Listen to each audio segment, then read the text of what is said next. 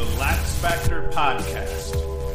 What is up, college lacrosse fans? You're watching episode number 164 of the Lax Factor Lacrosse podcast, and today we are going to preview the final four for Division One, and we're going to preview the finals for Division Two and for Division Three. Before I get into all of it, be sure to like, subscribe, hit the notification bell, share the crap out of this video. The main thing we ask like and subscribe. That helps us out a great deal. Sharing it will help too. And if you get bored beyond that and want to support us, you can go to laxfactor.com and get yourself some swag. We thank everybody for the flood of uh, apparel orders that we've gotten here over the last couple of weeks. So let's dive into this here.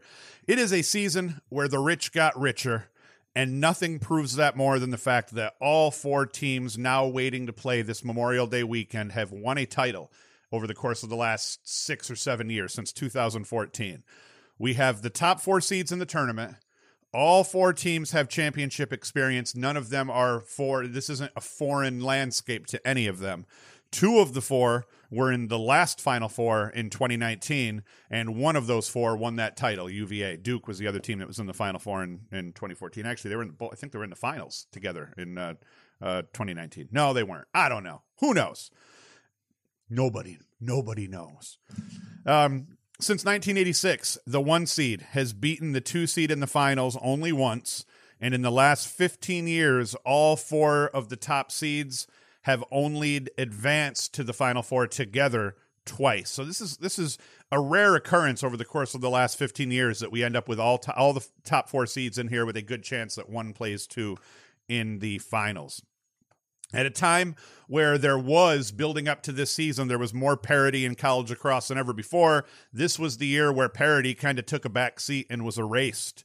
Uh, because it's been the year of the blue bloods for the most part because of COVID and the transfers and the graduate transfers and all of that crap. The the rich got richer, and you know it's not that it's not that other teams took a step back. It's just when you're Duke and you're already pretty good, and then you add Adler and Sowers to your roster, or when you're Notre Dame and you weren't actually, you were probably the, the the fifth team in the ACC coming into 2021, and then they pick up the transfers that they picked up between Thornton and uh, um, the Bucknell transfer there. Uh, that uh, I'm drawing a blank here off the top of my head, but like either way, and then Gallagher, you know, they ended York. York is the Bucknell. I mean, Notre Dame went from being the worst team in the ACC in terms of total roster depth to being you know, the third best team in the ACC or the fourth best team in the ACC, depending on how you pit them against Virginia. Um, and and it, you just saw the whole ACC get into the NCAA tournament. Top two Big Ten teams get into the NCAA tournament. The Rutgers in their emergence, thanks to stealing the Kirst brothers, one from Villanova, one from Lehigh. The rich got richer. That is the moral of the story for those that were feeding off the blue bloods dropping games to mid majors and you know all the upsets we saw the years prior where richmond and high points and other teams were upsetting blue bloods i don't count army you know army beat syracuse i don't count that as an upset but then like colgate uh, i think dropped syracuse in the dome within the last couple of years so you saw a lot of upsets. You saw a lot more parity. You saw a lot more small to mid uh, level teams beating the blue bloods uh, you know depending on the day the matchup often it was during the week. That that went away. Sure in the acc i think the acc um, up until the point that notre dame lost to maryland the acc all year in like 38 tries only lost one non-conference game and that was syracuse losing to army. So it's crazy and that hasn't happened in a while either. So you know, it's just COVID nuked the whole parity thing. COVID nuked the gulf that was, you know, starting to be erased between the two teams. And then, you know, the Blue Bloods reign supreme due to eating all the studs in the transfer portal. And that's not going to change. Notre Dame, who was just eliminated by Maryland last weekend, it's already been announced they've already picked up two transfers uh, from the transfer portal, grad students that are going to, you know, hop on that team and contribute pretty much right away. So Notre Dame is already reloading in the transfer portal. Lock and load. It's not going to be a thing for the next few seasons. For the big dogs, it's lock and reload, and it takes on a whole different meaning here with these guys getting that fifth year to play and then them all choosing some of the best schools in the country Virginia, Duke, Notre Dame. And then in terms of just picking lacrosse schools, you know, from there they can do that as well. So that's not going to stop. I digress. First game. on uh, Saturday is going to pit number four, the number four seed Virginia against the number one seed UNC, UVA versus UNC. These teams have already met twice. The first time around, UNC got the W, and the second time around, the Cavs surprised the Heels uh, by beating them. It was actually the Tar Heels' second loss in in consecutive games which you know at one point it was like, oh man, is this going to be kind of the downfall here of North Carolina? Is this going? It, it was North Carolina overhyped, and now that they're in their ACC play, are they going to start dropping games? Turned out they were okay but they did lose those two to Duke and Virginia back to back. In that first game that, that Virginia lost to North Carolina, Matt Moore took 15 shots and came away with only two goals and two assists. And I've said at times, Matt Moore's volume shooting, you're going to live or die by it. And in that game, Virginia died by it. Uh, you know, 15 shots and two goals that is too many. And uh, and then combine Matt Moore with Charlie Bertrand in that game, they took 23 shots combined, and you only came away with three goals from that. That hurt them. Now, to be fair, you got to credit Colin Krieg, the freshman netminder for UNC. He had 20 saves in that game.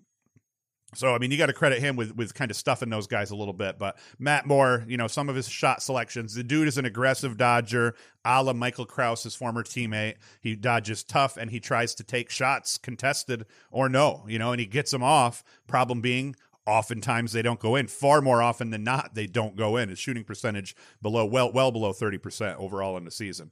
So in that first game, Krieg stood on his head. Matt Moore and Charlie Bertrand took too many shots, scored too few goals. UNC wins, and UNC's all there. I'm, I'm not going into Gray and Anderson and all the who who did what. I mean, they they handled their business and they won that game.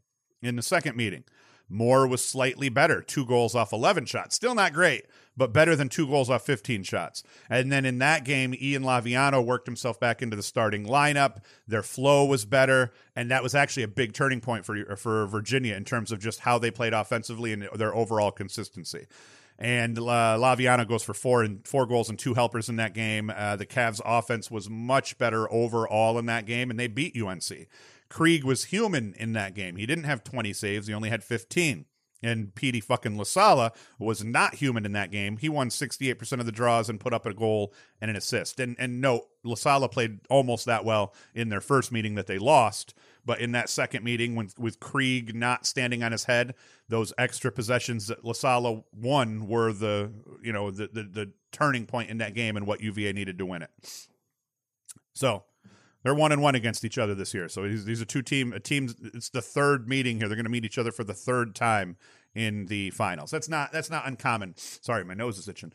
That's not uncommon for an ACC team. Now against Bryant, UVA looked susceptible. Against Georgetown, UVA looked scary and good in every area of play. More more worrisome for UNC is how UVA's defense looked, I think, against Georgetown. They were flying all over the field against the Hoyas. They disrupted every look.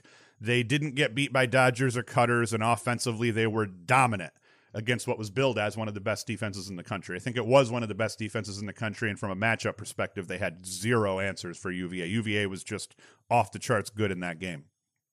Uh, and I don't know how that would pan out if they played each other multiple times. I mean, if they played again, I do not think UVA would probably kick Georgetown's dicks in the way they did this time around, but you know, you never know. So how does this play in the UNC? You know, with how, how does how UVA played against Georgetown play into UNC? I'm not sure. I mean, these teams match up pretty well against each other. They know each other really well. With Chris Gray in the field, you know, UNC can erupt at any moment. Krieg and Bowen leading the defense. They could come in and play much better defense overall against UVA than Georgetown did. They've already done that twice. They played better defense against UVA than Georgetown did, or at least they they were able to give up as many goals while also putting up some goals themselves. At least they were able to answer. Let's say. So anything can happen. I do have to, you know, like what UNC has to hope though is that Krieg once again can play antidote to UVA's white hotness, and that's that's what it's going to come down to. Can Krieg stand on his head again? Because uh, more than likely UNC is going to get beat at the faceoff dot, so the possessions are going to favor UVA. Both teams clear and ride well, so that's going to be a chaotic hot mess, which is going to be awesome for all of us to watch. These teams just ride the living shit out of each other all up and down the field. So I do have to make a prediction, and I'm not enjoying this, but what I'm going to go with here is the hot hand in Petey fucking LaSalla. I believe that Rode could potentially come out and, and step up and play really big. He's the goalie with the championship experience over the freshman. Um, so they're they're one and one. These guys have split. UVA won the last one. I'm going to, and there hasn't been really any any upsets in this tournament to speak of. Not that have been real big upsets. So I'm going to go with UVA in this one. And it pains me because I don't know. And I don't even know if it's a 50 50 flip. I'd say that UNC is probably the favorite in this one overall. And, uh, and that maybe I'm just, you know, picking picking stupid, but I'm going to pick UVA to beat North Carolina in this game. I think their experience, I think that they're they just I don't know. They're fun to watch. Not that North North Carolina isn't, but there's something about the way UVA plays that I've enjoyed this year. So I'm going to pick them in this one over North Carolina. Let's move on to the next game. Number three, Maryland against number two, Duke. Now, we've heard the ACC versus Big Ten comparisons all year. We're finally going to get to see it with our own eyes Saturday. Duke versus Maryland. It gets no more blue than this, uh, other than the fact that the Terps wear red. Uh, Duke, led by Michael Sowers, the fifth year grad transfer, uber quick and twitchy and hungry for his first taste of championship weekend. This is his first taste of tournament three weeks. Uh, so to, to for him to be able to play in championship weekend now, you know he's chomping at the bit to just tear people up. And will we see the Mike Sowers that came out and put up, you know, eight points in the first half, just about against uh, uh, High Point in their first round? Uh, and then there's Maryland, led by Jared Bernhardt, the most aggressive offensive offensive pimp left standing. He's never met a defender that he didn't greatly enjoy emasculating. The dude is a savage, dodger, can do everything, but in terms of goal scoring threats, he's the big cat here. These teams match up well. It is really tough. If you go through unit by unit, that's what I'm going to do here because it's the only way that I can kind of even come to a point where I can make a prediction that doesn't make me feel stupid. And I'm going to get chirped either way. So here we go. On offense, I call it a wash. Bernhardt is the most capable scorer on the field, while Sowers is the most capable facilitator. Both attack units, though, go three players deep. Duke with Robertson, the veteran with ice in his veins. Dude scored multiple game winners uh, over the course of this season. I think three OT goals or at least three game winning goals, I think. Uh, and and if it goes down to OT again, Maryland's going to have to be careful watching Robertson because the dude dodges aggressively at the end of games, and that's really smart too because uh, I've heard talked about, and it, it's the truth. At the end of a game, Nobody wants to slide. Nobody wants to be the guy that leaves their man and slides too soon, giving up an easy goal on a feed. So people tend to stay home a little bit longer in overtime, and that rewards a Dodger who's aggressive. Because if you know that they're only going to show the slide, but they're not actually going to come, that gives you two steps that you normally don't have to get to the rack, and that's what Robertson, where Robertson's excelled. He's excelled at taking advantage of those situations where the defenses are hesitant, hesitant to slide, and that just shows his wily vet nature. So they both go three deep. Um, you got Robertson, and then you have O'Neill, the freshman phenom for Duke, who's a you know kind of off ball goal scoring threat, but the kid can dodge and carry and everything as well. Maryland has Wisnauskas to answer O'Neill. Was and you know, and Wisnauskas is kind of the answer to Robertson and O'Neill. He'll dodge and be aggressive uncharacteristically. Robertson's not known as a dodging attackman, but when Duke has needed that out of him, he's been more than capable. Wisnauskas is like that. He's kind of an, a, a Robertson in terms of his veteran nature and his intelligence and his ability to dodge if pushed to do so, but he's also a great off ball threat, lefty off ball threat, nonetheless, like O'Neill. So he's kind of the best of both worlds there. And then Maltz. You know, you got Maltz, probably the weakest of the six starting attackmen between these teams, which that's a total not proper way to word that because the dude's got 38 goals in 2021. So, you know, I'm sure he's happy being considered the weakest of these six because he's still one of the best off ball attackmen in the country. Not too bad for him. And then the midfield units for both teams. Another wash. Both teams have insane first lines. Both teams give zero fucks about running their twos. But both of these teams will go six mids deep. Both of these teams will give the runs to the mids that have the hot hand. So they will not favor their their first midfield line. If the twos are playing well down the stretch, they will play these guys indiscriminately. And and and both of these teams both of these teams could even start dipping into their their third midline if they wanted to. So offensively, this is a wash, a wash, a wash, a wash. Defensively, it's similar. Maryland, they boast two. They boast two of the best close defenders in the country, and Nick Grill, Brett Makar. But it goes all the way down. Three really good close D, uh, uh, excellent LSMs. You know, all the way down the line. Maryland is solid in defense, but so is Duke. JT Giles Harris and Kenny Brower have been two of the best close defenders of the year. Throw in Carpenter, who's gotten some time at LSM and time at close D. Uh, so both teams, from a defensive perspective, are solid at close and LSM. And then both teams have very good um, short stick D mid units. Uh, Duke Terry Lindsey's been very underrated as just as a short stick D mid, one of the best in the country, and everyone's familiar with Maryland's Roman Puglise and his body of work for the Terps. Wash, wash, wash, wash. It's all all very even through those rosters up to this point here. Now here, there's only two places where I think Duke is is probably better than Maryland. It's hard to tell because they haven't faced each other and they haven't faced like opponents. But in cage, I think Mike Adler has been. It's not even. I think he's been more consistent overall than Logan McNaney has been for Maryland. McNaney comes into this game with a 51% save percentage, and he's only topped 50% or more uh, of the shots that he's faced over his last five games one time. He's been below 45% in both tournament games so far. Add, and granted, you could make the argument he's played the tougher team so far in the tournament as well, which I'd say that's pretty fair, pretty fair to say. So that might play into that. Adler, he comes in at 54% overall, above 50% twice over his last five games. And so far in this tournament, he topped he stopped 58% of his shots against High Point and 48% against Loyola. So he's he's played a little bit better so far this tournament, at least on paper. Uh, but you know, I don't know. I'd say I'd give a slight edge to Duke for that. Only a slight edge because McNaney can surprise and stand tall. McNaney's capable of coming in and stopping 20 shots against Duke and shutting me the hell up. So I'm going to say that Duke has the slight edge in cage. I think that's a fair assessment, and I think most would agree with that. But McNaney's very capable. Uh, the biggest advantage for Duke, though, face-off X. Jake Naso, he's been incredible. Uh, he's a freshman. Does that hurt him in the tournament here in the semifinals against a Maryland team that that that doesn't have the greatest faceoff unit, but they have very capable wings and short stick D mid play? Um, Naso's sitting at 64% this season in terms of draws won. He won 73% against High Point in round one of the tournament and 64% against Loyola. Naso has been a huge part of why Duke is still playing right now, especially in that game against Loyola where they needed every possession they could possibly muster to pull that win out. Maryland's been streaky at the dot at best. They win less than 50% overall. Shockey's the better statistically between him and um, uh, what's the other guy's name? Where not Wareham. Uh, I'm drawing a blank here for some reason. But anyway, Shockey's slightly better, and the Maryland Wings are capable of mixing up. But you, you, have to say Duke has the edge in this game. Their only hope is that Shockey plays like a veteran, and those Wings help to even things up. But if it's just left to draws alone, Naso's probably taken the day there for Duke uh, in this one. Now, we get down to prediction time here. Um, I I'm going to say because I think this game is so evenly matched, these teams are so evenly matched overall that I'm going to go out on a limb and I'm going to say I think that Duke's going to win. And I'm not trying to do this because I'm an ACC guy. I'm not really an ACC guy. I'm a Cuse guy. Um, I'm saying this partly just because these are two very evenly matched teams.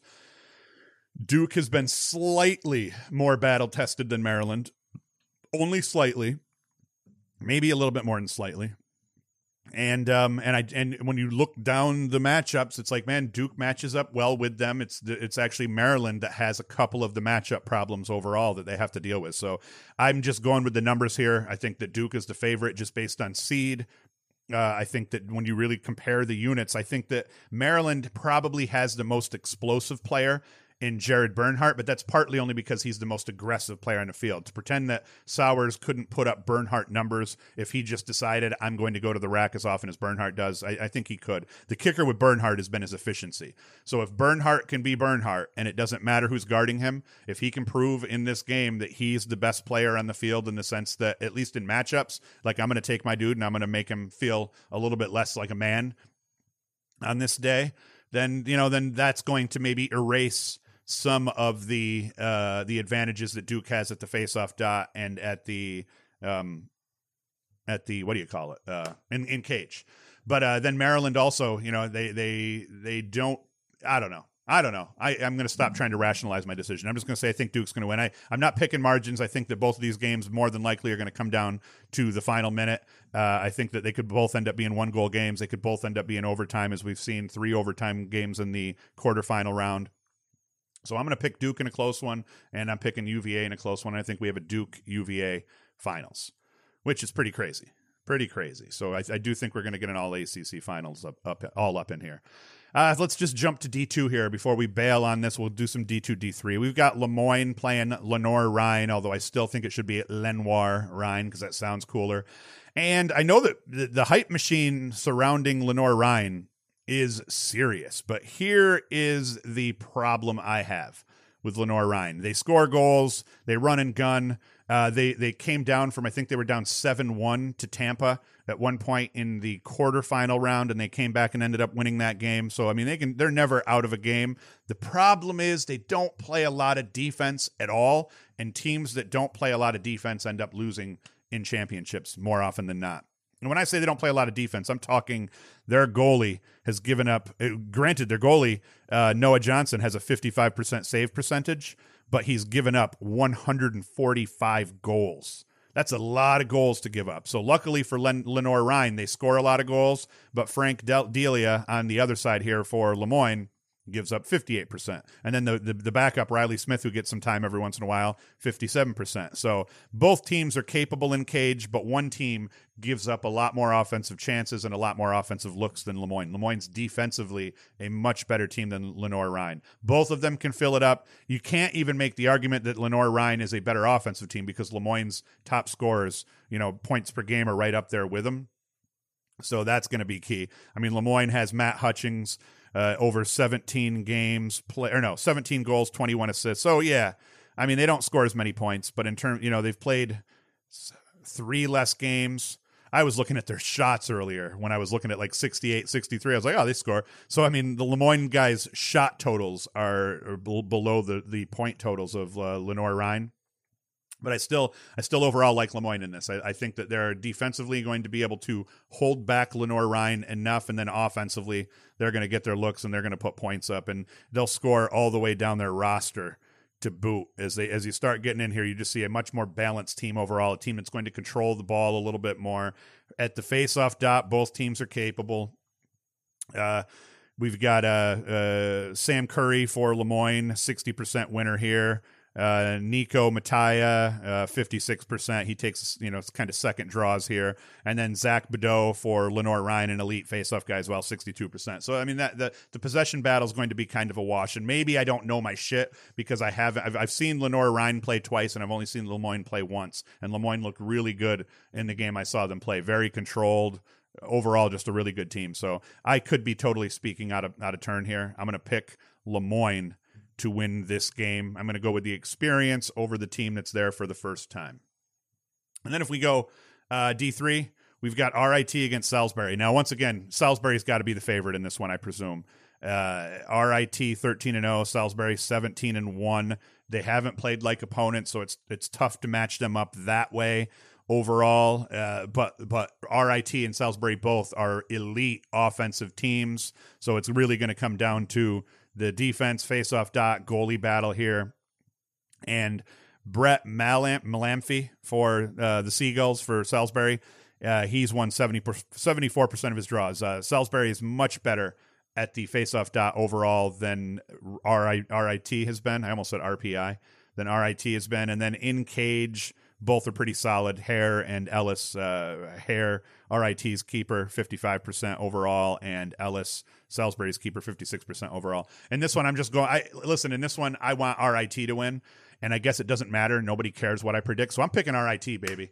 We're going with RIT in this one because I want RIT to win because I'm an upstate New York guy. I uh, just have, I, I, listen, I love Salisbury. When I was a kid, Salisbury State back in the day uh, dominated D3 and I got, you know, that was Sunday watching the D2 and the D3 finals was one of the highlights of Memorial Day weekend. And you'd always watch Salisbury play somebody. I remember one that stuck in my mind was Salisbury and Nazareth in like 93, I think it was, with uh, Kaufman trashing on everybody for Salisbury. So I'm going to pick RIT, though. I'm going to say RIT is going to be hungry. Weird COVID season here. Saw some odd stuff. Both teams have, have been capable of playing from behind and coming back. Salisbury was down, I think, in the semis against New, uh, Christopher Newport. I think they were down 5 1 at the end of the first quarter and then came back and murked him after that. So, you know, don't get worried if one of the teams goes up early. Both of these teams offensively are like lightning and can score goals in bunches. So I'm going to pick RIT. Uh, my heart was telling me to go with Sal- Sal- actually my brain was telling me to go with Salisbury,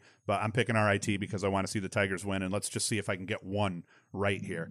So that's it, man that's this episode. It's going to be weird. I'm not going to put out the I'm not going to put anything out in between the semifinals and the finals this weekend. I'm going to be traveling in between. So I'm going to watch Saturday's games. I'm going to write them up while I'm traveling. I'm going to watch Monday's game. I'm going to write that up while I'm traveling that last day and expect a show to come out Tuesday morning recapping the semifinals and the finals together is what we're going to do. So it's Tuesday morning is going to be the wrap up show for the season to talk about that last game, and then we'll move on to the PLL right after that. So I'm off. I'm going to get my butt off to work here.